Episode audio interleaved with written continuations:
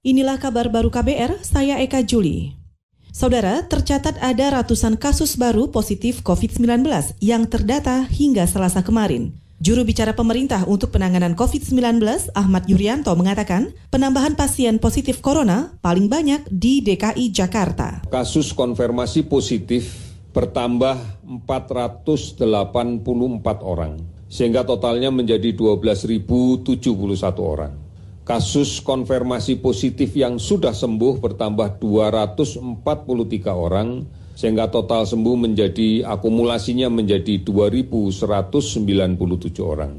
Kemudian konfirmasi positif yang meninggal bertambah 8 orang sehingga menjadi 872 orang. Juru bicara pemerintah untuk COVID-19 Ahmad Yuryanto juga menyebut virus corona menyebar di 27 provinsi.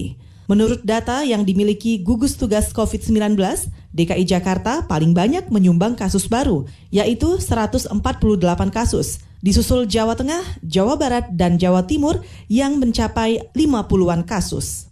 Kementerian Pertanian mengklaim mendistribusikan bantuan beras sebanyak 155 ton melalui program ATM Pertanian Si Komandan. Kepala Badan Litbang Pertanian Kementerian Pertanian, Fajri Jufri, mengatakan pemberian dilakukan sejak awal hingga akhir Ramadan nanti. Pendistribusian itu melibatkan TNI dan mitra lainnya seperti perbankan, Titik pendistribusian terbatas pada 10 kodim di Jabodetabek. Pertama puasa sampai saat ini targetnya penerimaannya adalah 1,5 kg per orang per kakak maksud kami yang diterimakan setiap harinya maksimal 1000 kakak.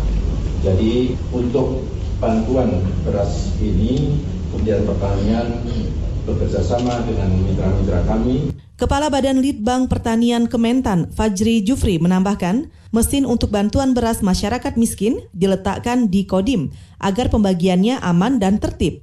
Masyarakat yang berhak menerima adalah mereka yang terdaftar di catatan masing-masing Kodim. Sementara itu, kerjasama dengan perbankan dilakukan sebagai edukasi terhadap masyarakat untuk menerapkan jaga jarak aman saat pandemi COVID-19.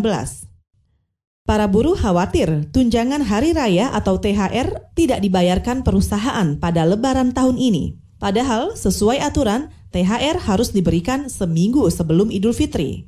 Salah satu buruh asal Bekasi, Deka Meidriano Dwita Maputra, mencurigai ada ketidakberesan di dalam perusahaan ekspedisi logistik tempatnya bekerja. Sebab ia mengaku gajinya dipotong dan kemungkinan besar THR tidak dibayarkan. Sampai saat ini sih siap setiap saya bertanya ya tentang upah 20 persen, tentang mutasi, tentang apa pun, manajemen sih nggak bisa menjawab secara detail ya. Ya hanya bal dengan alasan kondisi perusahaan, kondisi perusahaan yang seperti itu aja. Jadi kayak tidak ada transparansi loh antara manajemen sama kita sebagai pekerja. Buruh asal Bekasi, Deka Meidriano Dwita Maputra juga mengaku kesulitan memenuhi kebutuhan sehari-hari sebab upahnya di bawah UMK dan dipotong padahal upahnya dihitung harian.